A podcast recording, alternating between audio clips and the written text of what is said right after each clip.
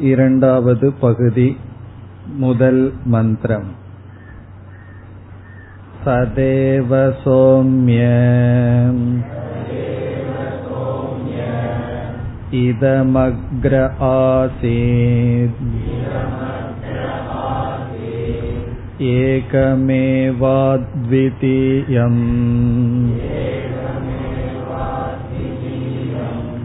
तद्धैक आहुको असदेव इदमग्र आसीत् एकमेवाद्वितीयम्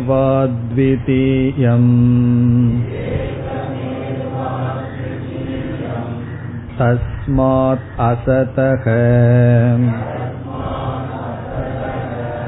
सज्जायत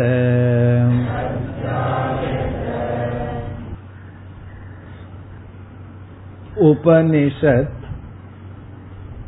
ब्रह्म மாத்திரம் அஸ்தி பிரம்ம தத்துவம் மட்டும் இருக்கின்றது என்ற ஞானத்தை கொடுப்பதற்காக அமைந்துள்ளது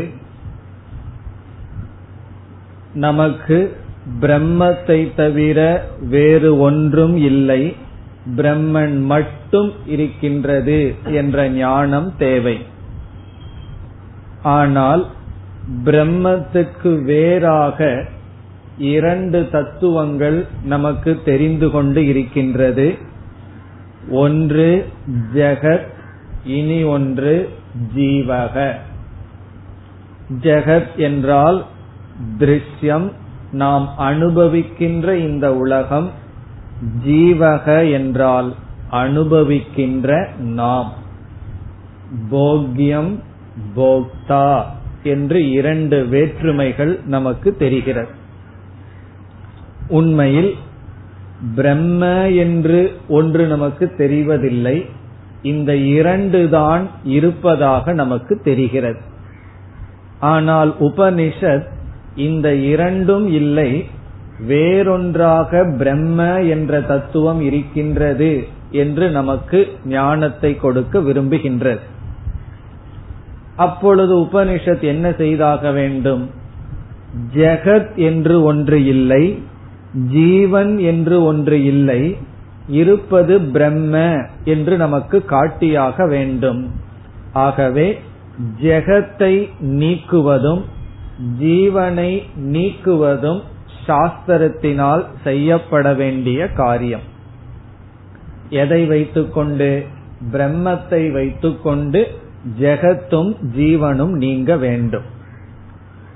இந்த உபனிஷத்தில் இந்த இரண்டாவது பகுதியில் என்ன ஆரம்பிக்கப்படுகிறது என்றால் பிரம்மன் மட்டும் இருக்கின்றது ஜெகத் இல்லை என்று ஜெகத்தினுடைய நீக்கம் பிரம்மத்தினுடைய போதனம் இரண்டாவது பகுதியில் ஆரம்பித்து ஏழாவது செக்ஷன் வரை செல்ல இருக்கின்ற.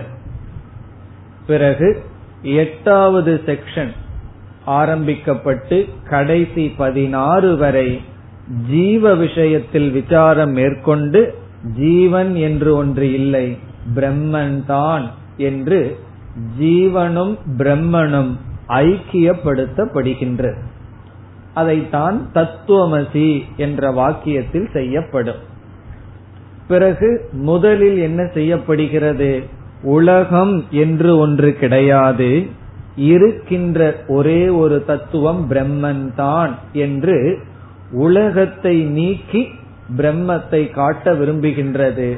அதற்கு சூத்திர வாக்கியமாக அமைவதுதான் சதேவ சௌமிய இதமக்ர ஆசித் ஏகமேவ அத்விதீயம் ஆகவே இந்த வாக்கியம் ஏழாவது செக்ஷன் வரை அடித்தளமாக இருக்க உள்ளது.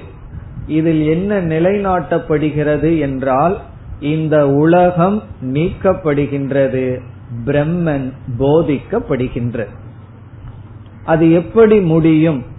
இரண்டு பொருள்கள் நம் கண்முன் இருக்கின்றது. அதில் ஒரு பொருள்களோ பலவிதமாக இருக்கின்றது.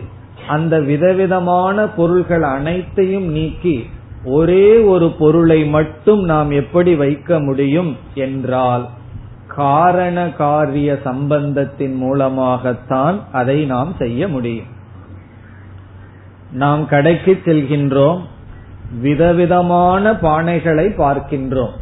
விதவிதமான அமைப்புகள் விதவிதமான அளவுகள் பார்க்கின்றோம். அந்த இருமைகளையெல்லாம் நீக்க வேண்டும். ஒரே ஒரு தத்துவத்தை அங்கு நிலைப்படுத்த வேண்டும் என்றால் அங்கு நாம் என்ன செய்தாக வேண்டும்? இவைகளுக்கெல்லாம் பொதுவான ஒரு காரணம் இருந்தால் அதை கண்டுபிடித்து அந்த காரண காரிய விசாரத்தில் நாம் ஈடுபட வேண்டும். அதுதான் இதற்கு பிறகு வருகின்ற தத்துவம். காரண காரிய தத்துவத்தின் மூலமாக ஜெகத்தையும் பிரம்மத்தையும் ஆராய்ச்சி செய்து ஜெகத்தை நீக்கி பிரம்மத்தை மட்டும் நாம் வைத்துக் கொள்ள இருக்கின்றோம். ஜீவ விஷயத்தில் வேறு ஆராய்ச்சி செய்வோம். அவஸ்தாத்திரய விவேகம் இவைகளெல்லாம் ஜீவனுடைய விஷயத்தில் செய்வோம்.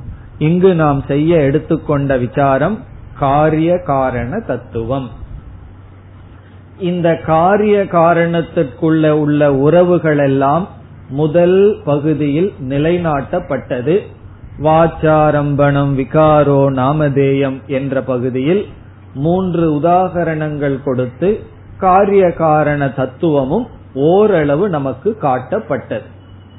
இனி நாம் இந்த சதேவ சௌமிய என்ற வாக்கியத்திற்கு வந்தால் இதம் அக்ரே சத்யேவ ஆசித் என்பது வாக்கியம். இதம் என்றால் நாம் அனுபவித்துக் கொண்டிருக்கின்ற இந்த உலகம். அக்ரே இவைகள் வருவதற்கு முன் சத் ஏவ ஆசித் சத்தாகவே இருந்தது. நாம் சென்ற வகுப்பில் பார்த்தோம் இந்த பகுதியில் பிரம்மத்துக்கு கொடுக்கப்படும் பெயர் சத் ஆகவே பிரம்ம ஏவ. அதனால்தான் இந்த விசாரத்திற்கு சத் வித்யா என்று பெயர் என்றும் பார்த்தோம். இந்த உலகம் தோன்றுவதற்கு முன் சத்தாக இருந்தது. இருத்தலாக இருந்தது. இருத்தல் சொரூபமாக இருந்தது. அப்பொழுது நாம் ஒரு கேள்வியை கேட்டோம். இந்த உலகம் தோன்றுவதற்கு முன் சத்தாக இருந்தது என்றால் இப்பொழுது அசத்தாக இருக்கின்றதா? என்றால் இல்லை. பிறகு அப்பொழுது சத்தாக இருந்தது என்றால் இப்பொழுது எப்படி இருக்கிறது? அதற்கு நாம் பார்த்த பதில் இப்பொழுது சத்தாகவும் சத்துடன் நாம ரூபமும் சேர்ந்து இருக்கின்றது. அப்பொழுது வெறும் சத்தாக மட்டும் இருந்தது இப்பொழுது நாமரூபத்துடன் கூடிய சத்தாக இருக்கின்றது. அதுதான் வேறுபாடு. இப்பொழுது இந்த உலகம் சத்தும் நாமரூபமுமாக இருக்கின்றது. இதே உலகம் இதற்கு முன் நாமரூபம் இல்லாத சத்தாக இருந்தது என்பது வாக்கியம். இனி நாம் இதற்குள் சற்று விசாரத்தை ஆரம்பிக்க வேண்டும். இப்பொழுது சத் என்று ஒரு தத்துவம். பிரம்ம அதுதான் உபாதான காரணத்தை போல களிமண்ணை போல. பானைகளெல்லாம் இந்த உலகத்திற்கு உதாகரணம் காரியம் இந்த பிரபஞ்சம். இந்த களிமண்ணிடம் நாம ரூபங்களை சேர்க்கும் பொழுது பானைகளெல்லாம் தோன்றின. விதவிதமான பானைகள் எப்பொழுது உருவாகின? நாம ரூபத்தை களிமண்ணிற்குள் சேர்க்கும் பொழுது பானைகள் தோன்றின. அதே போல சத் என்ற தத்துவத்திடம் நாம ரூபங்கள் சேர்க்கப்படும் பொழுது இந்த பிரபஞ்சம் தோன்றின. இதை நீ எப்படி புரிந்து கொள்ளலாம்? களிமண் நாமரூபத்துடன் சேரும் பொழுது பானைகளாக தெரிகின்றன. சத் நாமரூபத்துடன் சேர்க்கப்படும் பொழுது உலகமாக தெரிகின்றது. இதுதான் முக்கியமான வாக்கியம். மிக மிக முக்கியமான வாக்கியம் இந்த ரெண்டு வாக்கியம். களிமண்ணுடன் நாம ரூபங்கள் சேர்க்கப்படும் பொழுது பானைகளாக அந்த களிமண் தெரிகின்றது. சத்துடன் நாம ரூபங்கள் சேர்க்கப்படும் பொழுது அதே சத் பிரபஞ்சமாக தெரிகின்றது. அதே களிமண் பானைகளாக காட்சிக்கு வருகின்றது. அதே சத் பிரபஞ்சமாக காட்சிக்கு வருகின்றது. இப்ப நம்மிடத்துல எத்தனை தத்துவங்கள் இருக்கின்றது என்றால் களிமண் பிளஸ் நாமரூபம்னு ஒரு தத்துவம். அதே போல இங்க சத் பிரம்ம பிளஸ் நாமரூபம். இப்பொழுது அடுத்த விசாரம் என்னவென்றால் இந்த நாம ரூபங்கள் நாம் என்ன செய்தோம்? களிமண்ணுடன் சேர்த்து பானைகளாக காட்சியளிக்க வைத்தோம். அதே போல இந்த நாம ரூபத்தை சத்துடன் சேர்த்து பிரபஞ்சமாக காட்சியளிக்கப்பட்டது. இந்த நாம ரூபம் எங்கிருந்து வந்து பிரம்மத்துடன் நாம் சேர்த்தோம்? இந்த நாம ரூபத்தை எங்கிருந்து கொண்டு வந்து பிரம்மத்தோட சேர்த்தோம்? அல்லது நாம ரூபத்தை எங்கிருந்து நாம் அழைத்து கொண்டு வந்து களிமண்ணோடு சேர்த்து பானைகளை உருவாக்கினோம்? என்பது கேள்வி. இப்ப கேள்வி புரிகின்றதோ? இந்த களிமண் பிரம்ம இந்த ரெண்டையுமே மனதில் வைத்துக்கொண்டு நாம் இப்பொழுது பயணம் செய்வோம். களிமண்ணுடன் நாம ரூபம் சேர்க்கப்படும் பொழுது பானைகளாக காட்சியளித்தன. சத் பிரம்மத்துடன் நாம ரூபங்கள் சேர்க்கும் பொழுது நாம் பார்க்கின்ற பிரபஞ்சமாக அந்த பிரம்மம் தோன்றுகிறது. இப்பொழுது இந்த நாம ரூபம் எங்கிருந்து வந்தது? என்ற கேள்வி வரும்பொழுது நம்மால் களிமண்ணுக்கு அப்பாற்பட்டு எங்கிருந்தோ கொண்டு வரவில்லை. உதாரணத்துல முதல்ல போவோம். குயவன் கிட்ட போறோம். நீ களிமண்ணே வச்சிருக்கிறையே பானை உன்ன ஏன் செய்யலைன்னு சொன்னா நான் நாம ரூபத்தை வாங்கிட்டு வர்றதுக்கு கடைக்கு ஆள் அனுப்பிச்சிருக்கிறேன்னு சொல்லுவானா? வேற ஏதாவது ஸ்பேர் பார்ட்ஸ் இல்ல வாங்கிட்டு வர்றதுக்கு ஆள் அனுப்பிச்சிருக்கேன். அதனால உன்ன இந்த ஆப்ஜெக்ட் ரெடி ஆகலைன்னு சொல்லலாம். ஆனா நாம ரூபம் தீர்ந்துடுது அதை வாங்குறதுக்கு ஆள் அனுப்பிச்சிருக்கேன்னு சொல்ல மாட்டான். காரணம் என்ன? இவன் நாம ரூபங்களை வெளியே இருந்து கொண்டு வந்து களிமண்ணுக்குள் சேர்த்து பிறகு பானையை உருவாக்கவில்லை. வேற ஏதாவது பானையில ஒரு வேற ஏதாவது பொருளை சேர்க்கிறதா இருந்தா வெளியே கொண்டு வரலாம். நாம ரூபத்தை கொண்டு வருவதில்லை. ஆகவே வெளியே இருந்து வரவில்லை. பிறகு எங்கிருந்தது என்ற கேள்வி வரும்பொழுது நாம் என்ன பதில் கூறுகின்றோம்? எந்த நாம ரூபங்கள் வெளி தோற்றத்திற்கு வந்து நம்முடைய விவகாரத்திற்கு வந்ததோ அந்த நாம ரூபங்கள் எல்லாம் அவ்வியக்த ரூபமாக வெளித்தோற்றத்துக்கு வராத ரூபமாக பீஜ ரூபமாக களிமண்ணை சார்ந்து இருந்தது. இப்ப நாம ரூபங்கள் களிமண்ணுக்குள்ளேயே இருக்கு. ஆனா வெளித்தோற்றத்துக்கு வரல. நாம ரூபம் களிமண்ணுக்குள்ளேயே இருந்தா களிமண்ணிலேயே பானை கிடைச்சிருமேன்னா அது வெளித்தோற்றத்துக்கு வராமல் இருந்தது. அதை வெளித்தோற்றத்திற்கு கொண்டு வந்தவுடன் நமக்கு விதவிதமான பானையாக காரியமாக மாறி உள்ளது இப்பொழுது நாம் மூன்று தத்துவத்தை அறிமுகப்படுத்தி உள்ளோம். ஒன்று களிமண் இனி ஒன்று வெளி தோற்றத்திற்கு வந்த நாம ரூபங்கள் மூன்றாவது வெளி தோற்றத்திற்கு வராத நாம ரூபங்கள் அவ்வியக்தமான நாம ரூபங்கள் இந்த மூன்று தத்துவத்துல களிமண் பிளஸ் அவ்வக்த நாம ரூபம் அவ்வியக்தம்னா வெளித்தோற்றத்திற்கு வராத நாம ரூபமும் களிமண்ணும் சேர்ந்துள்ளது. பிறகு வெளித்தோற்றத்திற்கு வராத நாம ரூபங்களை வெளித்தோற்றத்திற்கு கொண்டு வருகின்றோம். அது காரியமாக வெளித்தோற்றத்திற்கு வந்த நாம ரூபமாக இருக்கிறது. இந்த வெளித்தோற்றத்திற்கு வராத நாம ரூபமும் வெளித்தோற்றத்திற்கு வந்த நாம ரூபமும் களிமண்ணை சார்ந்து இருப்பதனால் மித்யா. எது சார்ந்திருக்கிறதோ அது மித்யா. எது சுதந்திரமாக இருக்கிறதோ அது சத்தியம். இதுதான் சாரம்.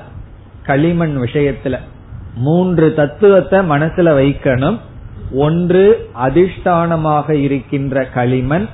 அந்த களிமண்ணை சார்ந்து வெளித்தோற்றத்திற்கு வராமல் அவ்வக்த நாம ரூபங்கள் இருந்தன. அது களிமண்ணை சார்ந்து இருப்பதனால் அது மித்தியா. பிறகு அது வெளி தோற்றத்திற்கு வந்தவுடன் விதவிதமான பானைகள் காரியம். இனி இந்த தத்துவத்தை அப்படியே இங்க கொண்டு வருகின்றோம். சத் என்று இங்கு அறிமுகப்படுத்தப்பட்ட ஒரு வஸ்து. அதுதான் பிரம்மன். இந்த சத் என்கின்ற பிரம்மத்திடம் இந்த உலகம் இப்பொழுது விதவிதமான நாம ரூபங்களாக இருக்கின்றன அல்லவா? இவைகளெல்லாம் வெளித்தோற்றத்திற்கு வராத நிலையில் சத்தை சார்ந்து அவ்வக்த நாம ரூபங்கள் இருக்கின்றன. பிறகு அந்த சத்தும் அவ்வக்த நாம ரூபமும் இருந்து வந்தது. வெளித்தோற்றத்துக்கு வருதல் என்றால் வெளித்தோற்றத்திற்கு வராத நாம ரூபங்கள் ஏற்கனவே சத்தை சார்ந்திருந்த நாம ரூபங்கள் மீண்டும் வெளிப்படுவதுதான் சிருஷ்டி. இந்த சிருஷ்டி என்பது வெளித்தோற்றத்திற்கு வராத நாம ரூபங்கள் வெளித்தோற்றத்திற்கு வந்தது. அப்ப நாம ரூபத்துக்கு ரெண்டு அவஸ்தைகள் இருக்கின்றது. ஒன்று வியக்த அவஸ்தை இனி ஒன்று அவ்வியக்த அவஸ்தை. வியக்தம்னா வெளித்தோற்றத்திற்கு வந்த அவஸ்தை அவ்வியக்தம்னா வெளித்தோற்றத்திற்கு வராத அவஸ்தை. வெளித்தோற்றத்திற்கு வந்த அவஸ்தை சிருஷ்டி அல்லது ஜெகத். வெளித்தோற்றத்திற்கு வராத அவஸ்தை நாம ரூபம் வெளித்தோற்றத்திற்கு வராமல் இருந்தால் அந்த நாம ரூபத்தை சாஸ்திரம் மாயா என்று அழைக்கின்றது. மாயா என்றால் என்ன? என்றால் இதெல்லாம் அட்வான்ஸ்டு லெவல்ல நம்ம பதில் சொல்லணும்னு சொன்னா மாயான்னா என்னமோ? அப்படி இல்ல மாயா என்றால் அவ்வக்த நாம ரூபந்தான் மாயை. அந்த மாயை எங்கு இருக்கின்றது? அதிஷ்டானமான பிரம்மத்தை சார்ந்து இருக்கின்றது. அதனாலதான் வேதாந்தத்துல ஆரம்பத்துல தத்துவ போதம்ங்கிற நூல் எடுக்கும் பொழுது பிரம்மாஸ்ரயா மாயா என்று மாயைக்கு லட்சணம் சொல்வது. மாயை என்பது பிரம்மத்தை சார்ந்திருப்பது. அந்த ஆரம்ப நூல்லையே இந்த தத்துவத்தை எல்லாம் நம்ம சொல்லிடுறது இல்லை காரணம் என்ன? அது வந்து ஸ்டூடெண்ட்டுக்கு ஆரம்பிக்கிற டெக்ஸ்ட் அதனால ஏதோ மாயைன்னு ஒண்ணு இருக்கு அது பிரம்மத்தை சார்ந்து இருக்குன்னு சொல்லிடுறோம். இப்ப இந்த இடத்துல சற்று நுண்ணிய விதத்தில் பார்க்கின்றோம். அந்த அது என்ன என்றால் இந்த நாம ரூபங்களினுடைய வெளித்தோற்றத்திற்கு வராத அவஸ்தை. இப்ப நம்ம இடத்துல என்னென்ன இருக்கு? சத் பிளஸ் அவ்வக்த நாம ரூபம் பிளஸ் வியக்த நாம ரூபம் இந்த அவ்வக்த நாம ரூபம்னா வெளித்தோற்றத்திற்கு வராத நாம ரூபம் வெளித்தோற்றத்திற்கு வந்த நாம ரூபம் இப்ப இந்த ரெண்டு நாம ரூபங்களும் பிரம்மத்தை சார்ந்தே இருக்கின்றது. அதற்கென்று தனி இருப்பு கிடையாது. வெளித்தோற்றத்திற்கு வராத நாம ரூபமாகட்டும் வெளித்தோற்றத்திற்கு வந்த நாம ரூபமாகட்டும் சத்தை சார்ந்திருப்பதனால் மித்தியா. காரணம் என்ன? இந்த நாம ரூபம் சத்துக்கு வெளியே இருந்தும் வரல சத்திலிருந்து வரல அது எப்படின்னு விளக்க முடியாத விதத்தில் இருக்கின்றது. ஆழ்ந்து ஆழ்ந்து சிந்திக்க அது நமக்கு ஆச்சரியத்தை கொடுக்கும். இந்த நாம ரூபத்தை பற்றியே சிந்திச்சோம்னா கடைசியில நம்ம கை இப்படி விரிஞ்சிடும் ஒண்ணுமே இல்லையே தெரியவில்லையே என்று ஒரு ஆச்சரியத்தை கொடுக்கும்.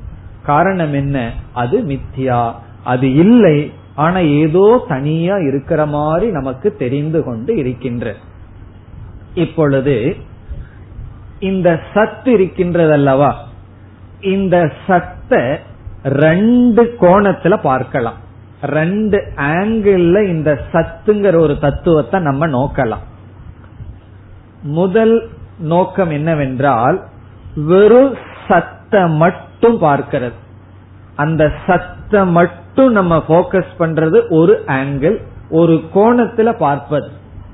இனி ஒன்று அந்த சத்துடன் வெளித்தோற்றத்துக்கு வராத நாம ரூபத்தையும் சேர்த்து பார்க்கிறது. வெளி தோற்றத்திற்கு வந்த நாம ரூபம் அல்ல. அன்மேனிபெஸ்ட் நாம ரூபம் வெளி தோற்றத்திற்கு வராத நாம ரூபத்தையும் சத்தையும் சேர்ந்து பார்த்தல்.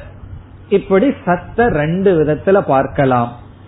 இப்ப சத்தை வெளித்தோற்றத்துக்கு வராத நாம ரூபத்துடன் சேர்க்காமல் வெறும் கேவலமா அந்த சத்தை மட்டும் பார்த்து அதற்கு என்னென்ன லட்சணம்னு பார்த்தோம்னா அதுதான் நிர்குண பிரம்மஸ்வரூபம் இந்த சத்த வெளித்தோற்றத்துக்கு வராத நாம ரூபத்தை சேர்க்காம மாயையை சேர்க்காமல் மாயையை நீக்கி வெறும் சத்த மட்டும் போக்கஸ் பண்ணி அது என்னென்ன லட்சணத்தோடு இருக்குன்னு பார்த்தோம்னா அதுதான் நிர்குண பிரம்மஸ்வரூபம் சரி இந்த நிர்குண பிரம்மஸ்வரூபத்தையே இந்த வெளி தோற்றத்துக்கு வராத நாம ரூபம் இருக்கிறது அல்லவா?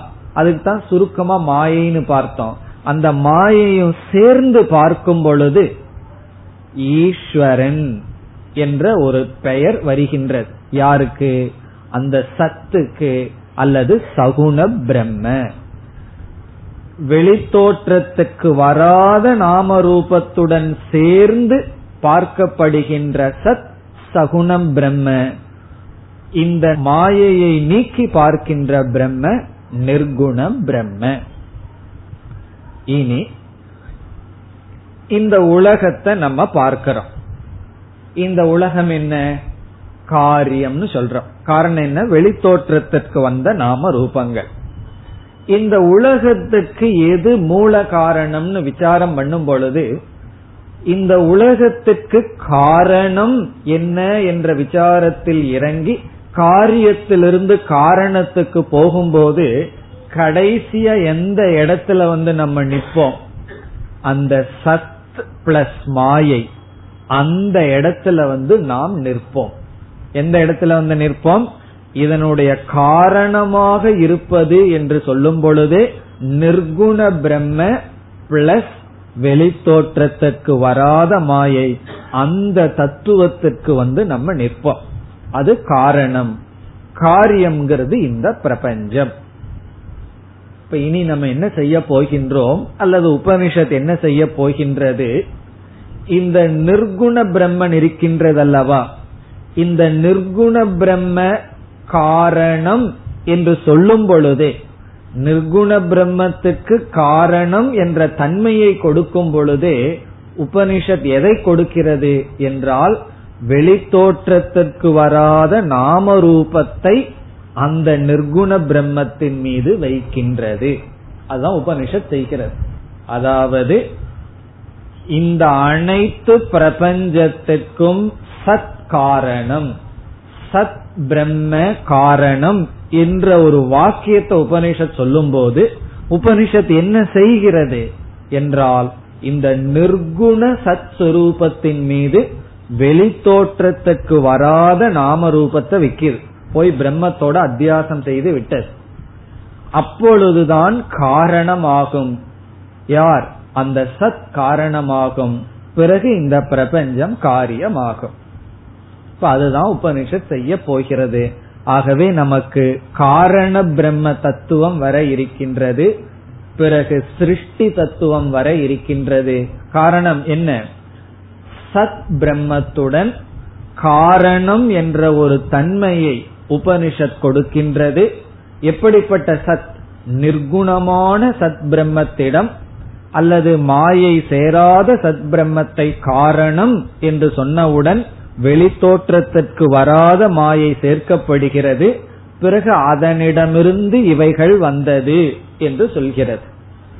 பிறகு என்ன ஆகும்? இப்படிப்பட்ட பிரம்மத்தை நீ தெரிந்து கொண்டால் இதனிடமிருந்து வந்த அனைத்தையும் நீ தெரிந்ததாகின்றாய் என்று ஏக விஜானேன சர்வ விஜானம் ஆக போகின்ற அது மட்டுமல்ல இது காரணம் என்று சொல்லி இவைகளெல்லாம் காரியம்னு சொன்னவுடன் இவைகள் மித்தியாவாகின்றது. இப்ப இவைகளெல்லாம் இல்ல காரணம் மட்டும் சத்தியம் என்ற நிலை நமக்கு வருகின்றது. இவ்விதத்தில் ஜெகத்தானது நீக்கப்படுகிறது. இப்ப ஜெகத் எப்படி நீக்கப்படுகிறது என்றால் இந்த ஜெகத்துக்கு காரணம் என்று ஒரு தத்துவம் அறிமுகப்படுத்தப்படுகிறது. அந்த தத்துவத்திற்குள் சத் என்ற ஒரு வஸ்து இருக்கின்றது அது பிரம்ம. அதனிடம் அவ்வக்தமான ஒரு நாம ரூபம் இருக்கின்றது. அந்த சத் வஸ்துதான் காரியமாக தெரிந்து கொண்டிருக்கின்றது. ஆகவே இந்த காரியமாக தெரிவது என்பது வெறும் நாம ரூபம் சத் மட்டும் இருக்கின்றது என்ற ஞானத்தை நமக்கு கொடுக்க போகிறது. இப்ப இந்த இடத்துல இன்னும் கொஞ்சம் நமக்கு வேகாத்தான் இருக்கும். உள்ள போக போக மீண்டும் மீண்டும் இதை நம்ம பார்க்க பார்க்க நமக்கு தெளிவாகும். காரணம் உபனிஷத்தே திரும்ப திரும்ப சில கருத்தை கூற போகின்றது. இனி இந்த சதேவ சௌமிய இதமக்ர ஆசித்துங்கிற மந்திரத்துக்கு மீண்டும் வந்தால் நம்ம பார்த்தோம் மூணு தத்துவத்தை அறிமுகப்படுத்தி இருக்கின்றோம்னு பார்த்தோம். ஒன்று சத் இனி ஒன்று வெளித்தோற்றத்திற்கு வராத நாமரூபம் மூன்றாவது வெளித்தோற்றத்திற்கு வந்த நாமரூபம். இப்பொழுது இந்த களத்தல் வேலையெல்லாம் நம்ம செய்ய வேண்டாம். கலப்படம் எல்லாம் செய்யாம வெறும் சத்த மட்டும் எடுத்துட்டு அதனுடைய லட்சணம் என்னன்னு பார்க்கணும். வெறும் கேவலமான நிர்குண பிரம்மத்தினுடைய லட்சணம் என்ன? எப்ப கலப்படமாகும்? இந்த மாயை சேர்ந்துட்டா அந்த சத்துல ஒரு கலப்படம் வந்துவிடும். அது செய்யாமல் வெறும் கேவலமான சத்தினுடைய லட்சணம் என்ன? அதையும் உபனிஷத் இங்கு நமக்கு கொடுக்கின்றது. அந்த லட்சணம் தான் ஏகம் ஏவ அத்விதீயம். ஏகம் ஏவ அத்விதீயம். இந்த வார்த்தை எதை குறிக்கின்றது என்றால் மாயை சேர்க்கப்படாத வெறும் பிரம்மத்துக்கு கொடுக்கப்படுகின்ற லட்சணம். ஏகம்னா ஒன்று ஏவனா மட்டும் அத்விதீயம்னா இரண்டற்றது. இரண்டற்ற ஒன்று மட்டும். அதுதான் அதுக்கு டிரான்ஸ்லேஷன் இரண்டற்ற அத்விதீயம் ஏகம் ஒன்று ஏவ என்றால் மட்டும். இரண்டற்ற ஒன்று மட்டும் ஆக இருக்கின்ற சத்துதான் முன் இருந்தது. இத சத்தாக இருந்தது. இதுதான் இங்கு கொடுக்கப்படுகின்ற லட்சணம். இனி சங்கரர் இந்த இடத்தில் சத்துக்கு சில லட்சணங்கள் கொடுக்கின்றார். அதாவது கேவல சத்துக்கு. கலப்படமில்லாத சத் வஸ்துவுக்கு சில லட்சணம் கொடுக்கின்றார். அவைகளை இப்பொழுது நாம் பார்த்துட்டு பிறகு இந்த ஏகமேவாத்விதீயம்ங்கிறது எதை குறிக்கின்றதுன்னு கடைசியில பொருள் பார்க்கலாம். ஏகமேவாத்விதீயம்ங்கிறனுடைய டிரான்ஸ்லேஷன் பார்த்திருக்கோம். விளக்கத்தை பிறகு பார்க்கலாம். அதற்கு முன் சங்கரர் கொடுக்கின்ற சத்துக்கான லட்சணம். இந்த இடத்துல சில லட்சணங்கள் கொடுக்கிறார். ஒவ்வொன்றாக இப்பொழுது பார்க்கலாம். இப்ப நம்ம எந்த இடத்தில் இருக்கோம்? சத் ஏவ இதமக்ர ஆசீத்துங்கிற இடத்துல சத் லட்சணம் சத்துங்கிற சொல்லுக்குரிய இலக்கணம். அது எப்படிப்பட்ட சத்? கேவல சத். கேவல சத்துனா என்ன? அது மட்டும் இருக்கிற சத். அது மட்டும் இருக்கிற சத்துன்னு சொன்னா என்னெல்லாம் இல்ல. அதனோட வெளித்தோற்றத்திற்கு வந்த நாம ரூபமும் இல்ல. வெளித்தோற்றத்திற்கு வராத நாம ரூபமும் இல்ல. வெறும் சத்தை மட்டும் பார்த்து அதற்கு என்னென்ன இலக்கணம்?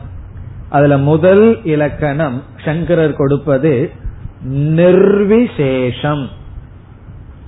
நிர்விசேஷம். இந்த சத்துக்கு லட்சணம் நிர்விசேஷம்.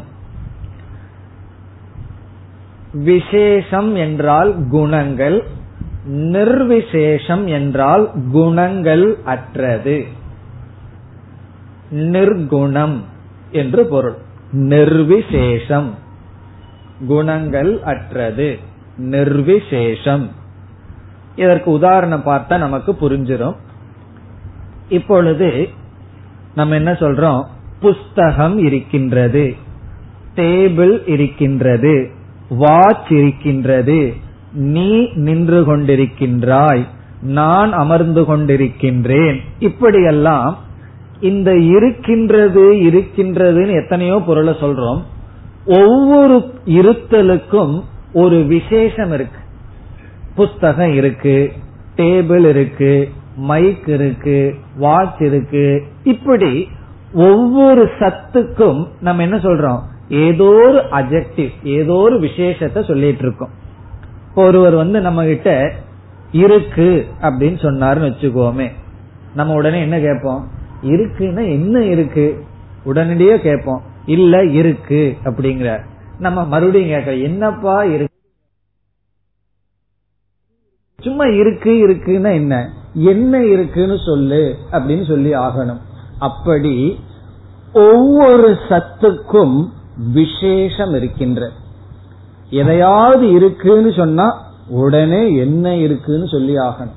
அதே போல இல்லைன்னு சொல்றதுக்கும் சொல்லி ஆகணும். ஒருவர் வந்து இல்லைங்கிறார். உடனே என்ன கேட்டுருவான்? என்ன இல்ல?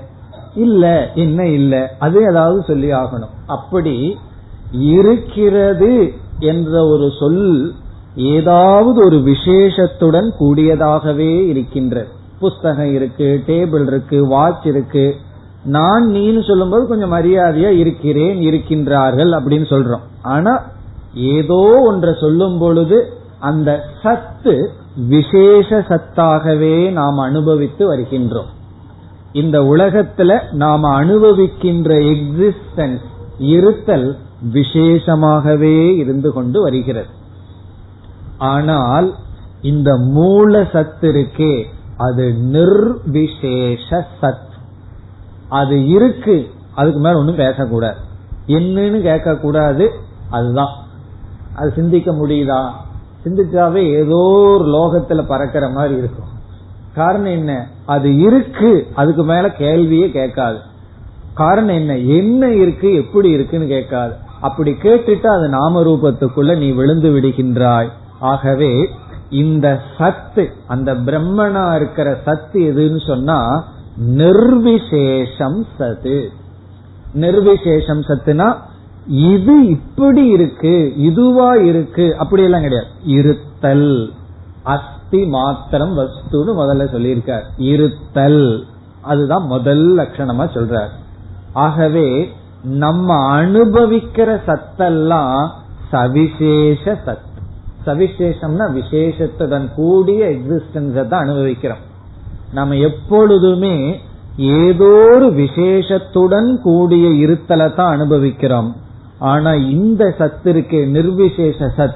அதை நம்ம அனுபவிக்க முடியாது. காரணம் என்ன? அதற்கு குணம் கிடையாது. விசேஷம் கிடையாது. இப்போ ஃபர்ஸ்ட் லட்சணம் என்ன? நிர்விசேஷ நிர்விசேஷம் சது.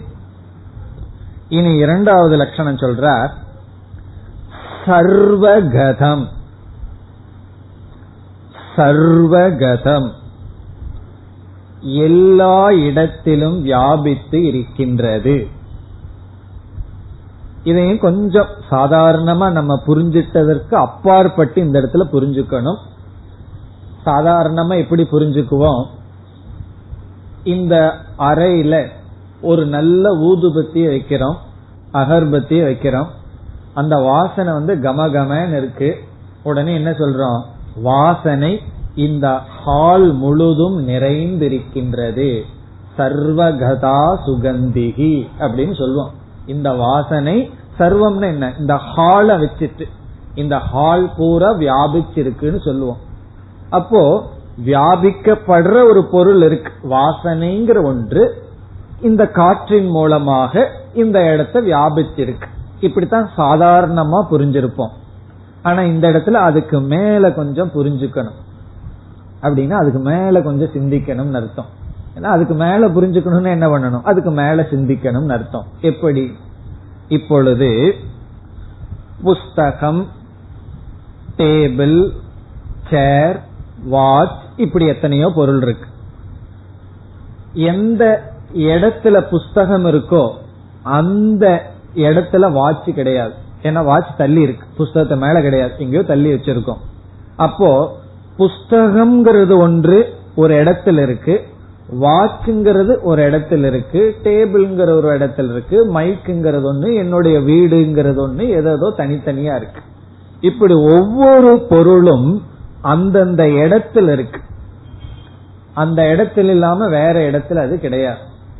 ஆனால் சத் எந்தெந்த இடத்துல இருக்கு? என்றால் புஸ்தகம் இருக்கு வாட்ச் இருக்கு வீடு இருக்கு செவ்வாய் கிரகம் இருக்கு புதன் கிரகம் இருக்கு எதை சொன்னாலும் என்ன இருக்கு? அந்த இருத்தல்ங்கிறது இருக்கு. அப்போ விசேஷமாக இருப்பது அந்தந்த இடத்துல தான் இருக்கு. ஆனா இந்த சத்து இருக்கே அது எல்லா இடத்திலையும் வியாபித்து இருக்கின்றது. சர்வகதம்னு சொன்னா எல்லாத்துக்குள்ளேயும் ஊடுருவி இருக்கின்றது. அதன் மீதுதான் விசேஷமானது இருத்தல நம்ம பார்த்து வருகின்றோம். எதை சொன்னாலும் சரி அது இருக்குங்கிறது வியாபிச்சிருக்கு. பொதுவா ஆகாசம்தான் சர்வ வியாபின்னு சொல்லுவோம். ஆனால் இந்த சத்து இருக்கே அது ஆகாசத்தையும் வியாபிச்சிருக்கு. இந்த இருத்தல்ங்கிறது ஆகாசம் இருக்குன்னு சொல்றோம்.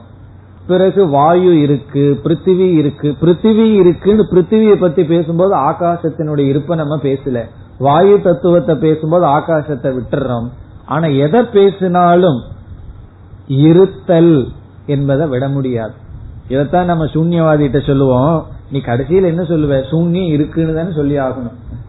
கடைசியில என்ன தத்துவம்னா சூன்யம்தான் இருக்கு. அவன் அறியாம சூன்யம் இருக்கு. சூன்யம் அஸ்தின்னு சொல்லிடுறான். அப்படி அந்த சூன்யத்துக்குள்ளேயும் இந்த அஸ்தித்துவமானது வியாபிக்கின்றது. ஆகவே சர்வகதம். விசேஷமான புஸ்தக ரூபமான இருப்பு வந்து புஸ்தகத்துல தான் இருக்கு. டேபிள் ரூபமான இருப்பு டேபிள்ல தான் இருக்கு. மனிதன் ரூபமான இருப்பு மனிதன்கிட்ட தான் இருக்கு. நாய் ரூபமான இருப்பு நாய் கிட்ட தான் இருக்கு. இருப்புங்கிறது எங்க இருக்குன்னா எல்லா இடத்திலும் வியாபித்து இருக்கின்றது. இப்ப வியாபித்து இருக்குன்னா ஏதோ ஒன்னு இருக்கு அதுல இது போய் வியாபிக்கல. அதுலதான் இவைகள் அனைத்தும் ஏற்றி வைக்கப்பட்டுள்ளது. சர்வகதம். இதை நம்ம எப்படி புரிந்து கொள்ளலாம்? கயிறு இருக்கு அது மீது நம்ம பாம்பை பார்க்கிறோம். கயிறானது பாம்பு முழுதும் வியாபித்திருக்கிறதுன்னு சொன்ன என்ன அர்த்தம்? இந்த கயிற்றினுடைய சத்தானது பாம்பு முழுதும் தெரிந்து கொண்டு இருக்கின்றது. அது சர்வகதம். இதெல்லாம் சங்கரர் வந்து இந்த இடத்துல கொடுக்கிற லட்சணம். அந்த நிர்விசேஷமான சத்துக்கு இதெல்லாம் கொடுக்கிறார். இனி அடுத்த லட்சணம் கொடுக்கிறார். நிரஞ்சனம். நிரஞ்சனம். நிரஞ்சனம் என்றால் சுத்தம். அழுக்குப்படாதது தூய்மையானது. அஞ்சனம்னா அழுக்கு நிரஞ்சனம்னா தூய்மையானது. இதனுடைய பொருள் என்ன என்றால் ஒரு பொருள் நம்மிடம் இருக்கு. அந்த பொருளுடன் அடைமொழியா வர்றது என்ன ஆகுது அந்த பொருளை அசுத்தப்படுத்திடுது. நம்ம சாதாரணமா என்ன சொல்லுவோம்? அவர் நல்லவர் தான் அவனோட சேர்ந்தா அவ்வளவுதான் கெட்டுச்சார். அவனோட இருக்கிற வரைக்கும் அவர் வந்து சரியில்லை. இப்ப அவருடைய சங்கம் என்ன பண்ணிடுது? அவருடைய சொரூபத்தை சுவாவத்தை மாற்றி விட்டது இது உண்மைதான். இந்த வைராகியம் எல்லாம் அறகுறையா இருக்கும் பொழுது நம்ம வந்து இந்த தனந்தா லட்சியம் அல்லது போகந்தா லட்சியம்ங்கிற விட்ட கொஞ்ச நாள் இருந்தோம்னா அவர் வந்து அவருடைய லட்சியத்துக்கு நம்ம மாற்றிடுவார். காரணம் என்ன? அந்த சங்கமானது நம்ம அசுத்தப்படுத்தி விடும் ஏதாவது ஒரு பொருள் ஏதாவது ஒரு பொருளோட சம்பந்தம் வைக்கும் பொழுது ஒன்னா இதனுடைய குணம் அதுக்கு போகும் அதனுடைய குணம் இதற்கு வரும். இந்த டிரெஸ் வந்து பீரால் இருக்கிற வரைக்கும் நல்லா இருக்கும். வெளியே வந்த உடனே என்ன ஆகும்? காற்று அழுக்கு இதெல்லாம் படுது உடனே அசுத்தமாகி விடுகிறது. அப்படி எந்த ஒன்றும் ஏதோடு சங்கம் வைக்கும் பொழுது கண்டிப்பாக ஒரு மாறுதல் நடைபெறும். அதனால நான் யாருகிட்டையும் சங்கம் வச்சுக்க மாட்டேன்னு சொல்லக்கூடாது. இந்த அசுத்தம் இருக்கே அது நீங்கிறதுக்கும் சங்கம் வேணும். அழுக்கு துணி சோப்போட சங்கம் வச்சா தான் சுத்தமாகும். அப்ப நம்ம என்ன வைக்க வேண்டும் வைக்க வேண்டிய இடத்துல சங்கம் வைக்கணும். அசுத்தம் இருந்தால். அதனாலதான் அசுத்தம் இருக்கும் பொழுது சந்நியாசம்ங்கிறது சாதனை அல்ல. கர்ம யோகம்தான் சாதனை. காரணம் என்ன? எல்லாத்தையும் விட்டு விலகிட்டோம்னா அசுத்தத்தோட விலகி அமர்ந்திருப்போம். கொஞ்சம் விவகாரம் பண்ணாதான் ஒன்னா அசுத்தத்தை சேர்த்துலாம் அல்லது அசுத்தத்தை நீக்கலாம். அப்படி ஒன்று ஏதாவதோடு சங்கம் வைக்கும் பொழுது பாதிப்பு வரும். இது சாதாரண நியதி அப்போ இந்த சத்து இருக்கே. இந்த சத்து வந்து நாம ரூபத்தோட சங்கம் வச்சிருக்கே. புஸ்தகம் சத் பேனா சத் பென்சில் சத்து அவன் நல்லவன் இவன் கெட்டவன். இப்படி நல்ல மனசு கெட்ட மனசு இதோட எல்லாம் இந்த சத்து சங்கம் வச்சிருக்கே. அப்படி என்றால் இந்த சத்தானது ஏதோடு எந்த விசேஷணத்தோடு வச்சுள்ளதோ அதனுடைய குணம் வந்து சத்த அழுக்குப்படுத்தி விடுமா? சத்துக்கு களங்கம் வந்து விடுமா? என்ற ஒரு கேள்வி வருகின்றது. காரணம் என்ன? இந்த சத்து பேசாம இருந்தா பரவாயில்ல. இந்த சத்து என்ன பண்ணிருக்கு அனைத்து நாம ரூபங்களையும் தன் மேல வர்றதுக்கு அனுமதி கொடுத்திருக்கு. இந்த களிமண் வந்து அனைத்து பானைகளும் வர்றதுக்கு அனுமதி கொடுத்திருக்கு. தங்கம் வந்து விதவிதமான ஆபரணங்கள் வர்றதுக்கு அனுமதி கொடுத்திருக்கு. கடலில் உள்ள நீர் விதவிதமான அலைகள் வருவதற்கு அனுமதி கொடுத்துள்ளது. ஆகவே என்னாகி இருக்க வேண்டும். சாதாரணமாக நம்ம ஒன்னு அனுபவிச்சிட்டோம் அப்படின்னு சொன்னா அதனால நாம் பாதிக்கப்படுகின்றோம். அசுத்தம் ஆகிவிடும் அசுத்தம்னு சொன்னா பிறப்பு இறப்பு மரணம் இதெல்லாம். ஏதாவது அழியக்கூடிய நாம ரூபங்கள் மாறக்கூடிய நாம ரூபங்கள் எல்லாம் தங்கத்துக்கு வந்த உடனே தங்கமும் அழியக்கூடியது வருமே மாறக்கூடியது வருமே என்ற சந்தேகம் வரும் பொழுது இங்கு சங்கரர் சொல்றார் இந்த சத்து இருக்கே இந்த சத்துல மட்டும் ஒரு விலட்சணம் இருக்கு. ஒரு வேற்றுமை என்னவென்றால் அது சுத்தமாகவே இருந்து கொண்டு அனைத்தையும் தன் மீது வைத்து கொண்டிருக்கின்றது. நிரஞ்சனம்னா அழுக்கு படியாமல் அதே சமயத்தில் அனைத்தையும் தன் மீது வைத்து கொண்டு இருக்கின்றது.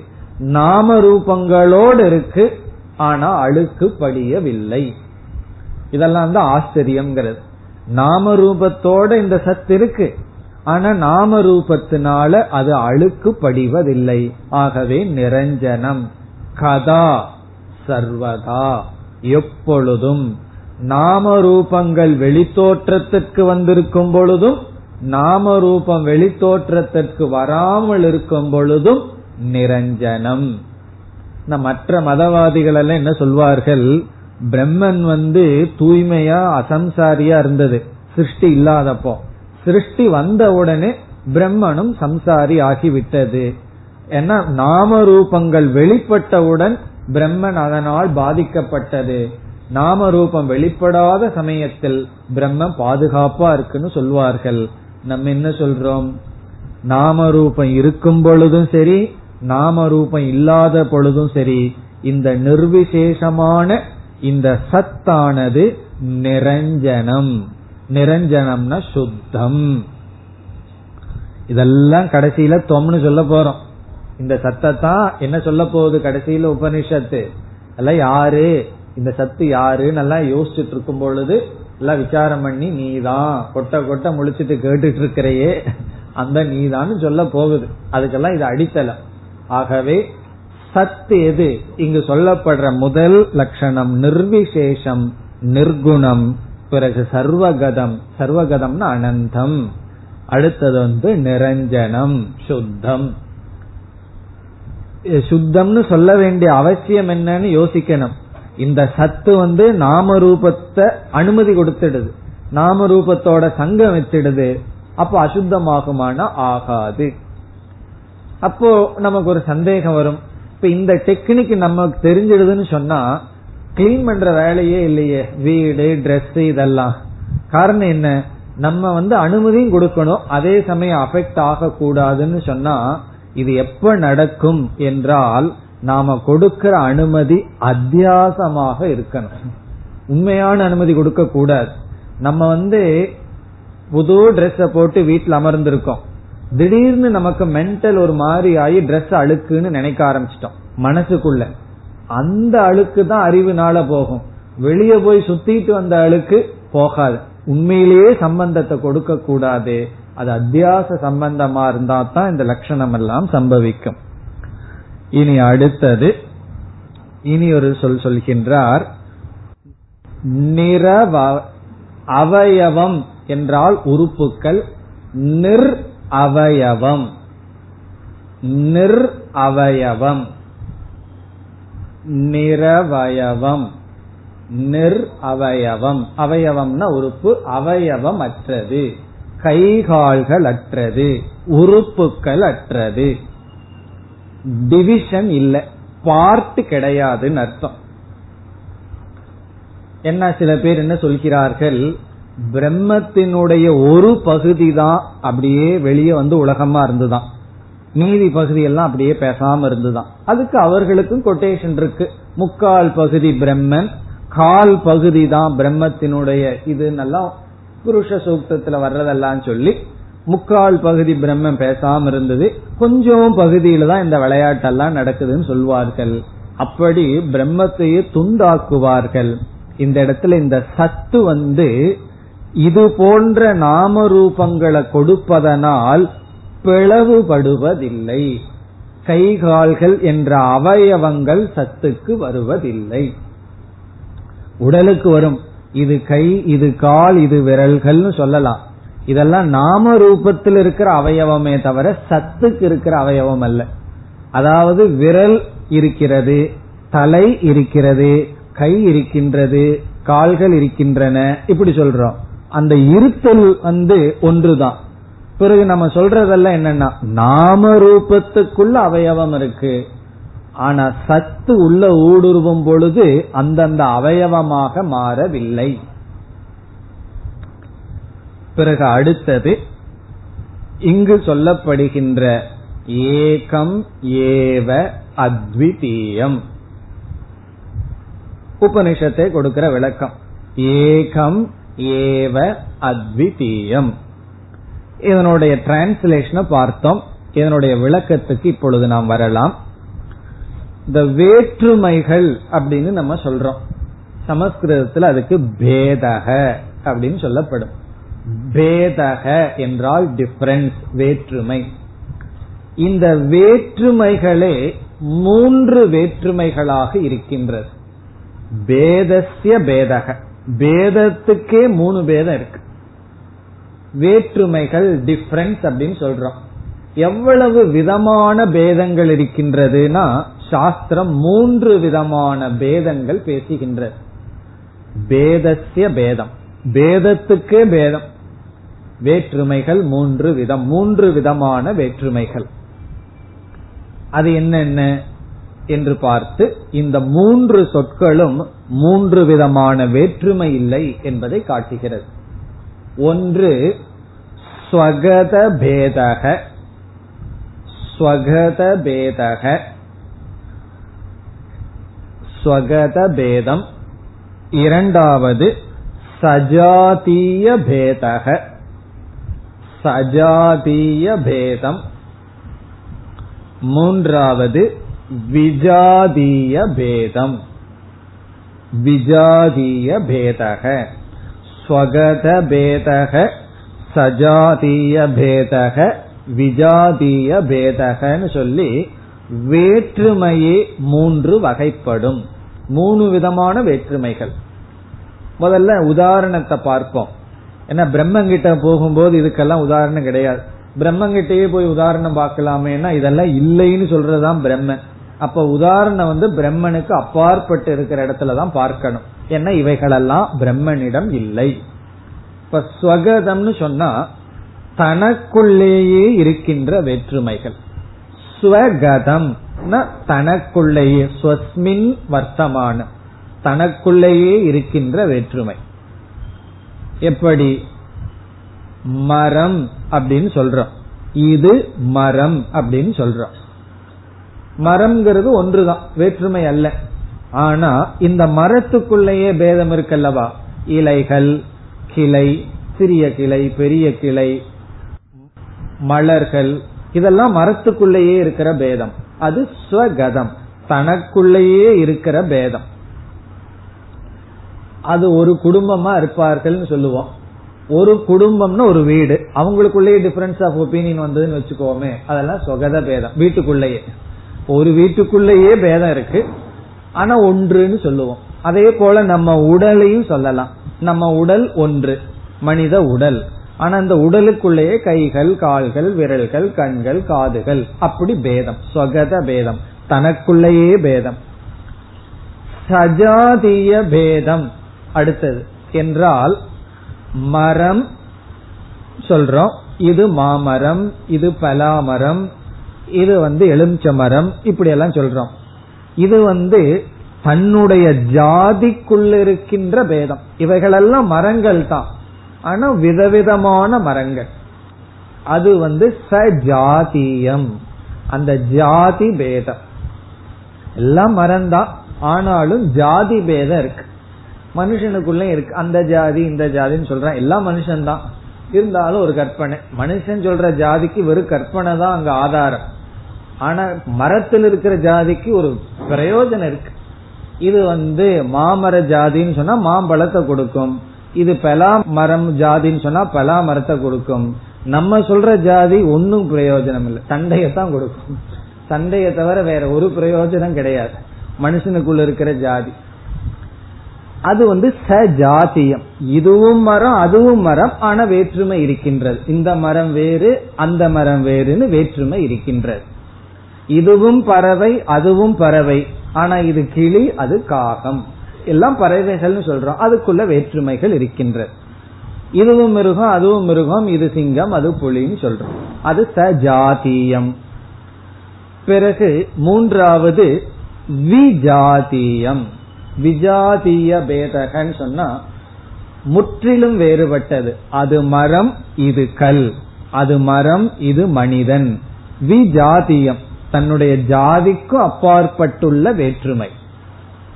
அது விஜாதிய பேதக. அது மரம் இது வந்து மிருகம்.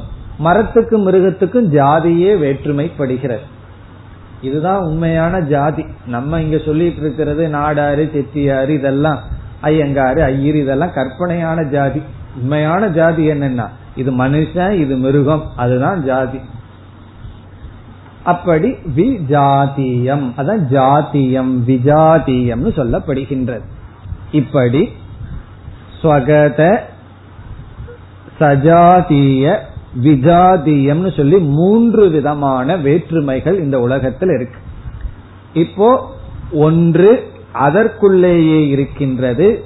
பிறகு அதனுடைய வம்சத்தில் இருக்கின்ற வேற்றுமை அதற்கு வேறுபட்டு இருப்பதுன்னு இருக்கு. இந்த மூன்று வேற்றுமைகளும் பிரம்மனிடத்தில் இல்லை. அதுதான் ஏகம் ஏவ அத்விதீயம்ங்கிற வார்த்தை காட்டுகிறது. இதில் ஏகம்ங்கிற வார்த்தை ஸ்வகத பேதம் அற்றது என்பதை காட்டுகிறது. ஏகம் என்றால் சொகத பேதம் அற்றது. அது ஒண்ணுதான். அதற்குள்ள பேதம் கிடையாது. ஒன் அப்படின்னு சொல்லும் போதே சொகத பேதம் கிடையாது. ஏவ என்ற வார்த்தை சஜாதிய பேதம் அற்றது. அதுதான் அப்படிங்கும்போது ரெண்டாவது கிடையாது. வேற ஜாதி கிடையாதுன்னு அர்த்தம். ஏவ என்றால் அதுதான். சும்மா மூணு இருக்கே இங்க மூணு இருக்கே நம்ம மேட்ச் பண்ணி வைக்கலான்னு போடல. ஒவ்வொரு வார்த்தையும் அது குறிக்குது சரியா. இங்க ஒரு மூணு வார்த்தை இருக்கு மூணு பேதம் இருக்கு நம்மளாக ஏதாவது போட்டு வைக்கலாம்னு எல்லாம் கிடையாது. ஏகம்னு சொல்லும் போதே உள்ள டிவிஷன் கிடையாதுன்னு அர்த்தம். ஏவ அப்படின்னு சொன்னாவே அது மட்டும் அப்படிங்கும் போது அதுக்கு சேர்ந்த ஜாதி கிடையாது. அத்விதீயம் என்று சொல்லும் பொழுது விஜாதீய பேதம் இல்லை. துதீயம். அதற்கு வேறான இரண்டு இல்லை. அது வந்து விஜாதீய பேத ரகிதக இப்ப ஸ்வகத சஜாதீய விஜாதீய பேதம் இல்லை என்பதை எப்படி காட்டுகிறது? ஏகம் ஏவ அத்விதீயம்.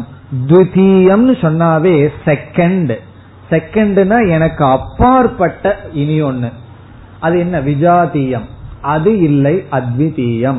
துதீயம்னு சொன்னாவே other than me other than this different from this அப்படி கிடையாது. அதனால விஜாதீயம் பேதம் இல்லை. ஏவன்னா அது மட்டும்தான் அப்படின்னா அதனுடைய ஜாதி கிடையாது. ஏகம் அப்படின்னா டிவிஷன் கிடையாது. அதற்குள்ள பேதம் கிடையாது. இதெல்லாம் என்னன்னா நிர்விசேஷமான சத்துக்கு உரிய இலக்கணங்கள் எப்படிப்பட்ட சத்துனா வெளித்தோற்றத்துக்கு வராத நாம ரூபம் இருக்கின்றதல்லவா அதை சேர்த்தாம வெறும் சத்த மட்டும் எடுத்து பார்த்தோம்னா இப்படிப்பட்ட லட்சணங்கள் வருகிறது. பிறகு இந்த லட்சணத்தை எல்லாம் நம்ம பார்த்தோம். இது போல பல லட்சணம் இருக்கு. பல லட்சணங்கள் சொல்லலாம். அஸ்தி மாத்திரம் வஸ்து நிர்விசேஷம் சர்வகதம் நிரஞ்சனம் நிரவயவம். பிறகு ஏகமேவாத்விதீயம் எல்லாம் சொல்லிட்டு வந்தோம். பிறகு என்ன செய்ய போகுது உபனிஷத்? இனி ஒரு லட்சணமும் இந்த சத்துக்கு கொடுக்க போகுது. இந்த இடத்துல அல்ல. எட்டாவது செக்ஷன்ல கொடுக்க போகுது. நீங்களே சொல்லிடலாம். எட்டாவது செக்ஷன்ல இந்த நிர்விசேஷமான சத்து வந்து இப்படிப்பட்ட தன்மையானதுன்னு சொல்ல போகுது. அதையும் சங்கரர் இங்கே சொல்லிடுறார். அது வந்து விஜயானம் சைத்தன்யம் சித் சொரூபம் என்று சொல்ல போகிறது. இப்படியெல்லாம் சத்துக்கு லட்சணம் கொடுத்துட்டு இந்த சத்து தான் விஜயானம்னு சொல்ற விஜயானம்னா அறிவு சுரூபம். பிறகு யார் இந்த அறிவு சுரூபம்? அறிவாக இருப்பது யார் என்றால் எட்டாவது செக்ஷன்ல இந்த ஜீவனை எடுத்து விசாரம் பண்ணி அவனிடம் இருக்கின்ற அனாத்மாவை எல்லாம் ஜெகத்துன்னு நீக்குனா கடைசியில் அவங்கிட்ட வெறும் அறிவு தான் எஞ்சி நீக்கும். இந்த அறிவு இந்த சத்தும் ஒன்றுதான் என்று சொல்லும் பொழுது துவம் விஜயானம் ஈதிருஷம் சது.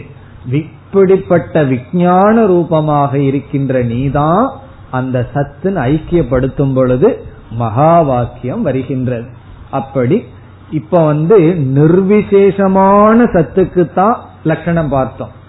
அந்த நிர்விசேஷமான சத்து அந்த சத்தும் பிறகு எட்டாவது செக்ஷன்ல வந்து ஜீவனை எல்லாம் விசாரம் பண்ணி அவங்கிட்ட எடுக்கிற அந்த சித்தையும் சம்பந்தப்படுத்தும் பொழுது மகா வாக்கியம் ஆனால் இந்த நிர்விசேஷமான சத்தை நம்ம புரிஞ்சுக்கணுங்கிறதுக்கு முன்னாடி இந்த நிர்விசேஷமான சத்து தான் இருக்கு அப்படிங்கிற இடத்துல நமக்கு ஒரு பிரதிபந்தம் இருக்கு.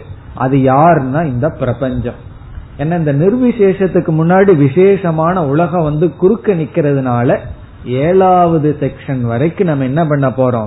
இந்த பிரபஞ்சத்தை கொண்டு வந்து இந்த சத்து மேல வச்சு சவிசேஷ சத்தா மாத்தி விசாரம் எல்லாம் பண்ணி இந்த பிரபஞ்சம் இல்லைன்னு சொல்லி மீண்டும் கடைசியில இந்த நிர்விசேஷந்தான் சத்தியம் அப்படின்னு நிலைநாட்டணும். அதுதான் இனிமேல் ஆரம்பிக்கப்படுகிறது.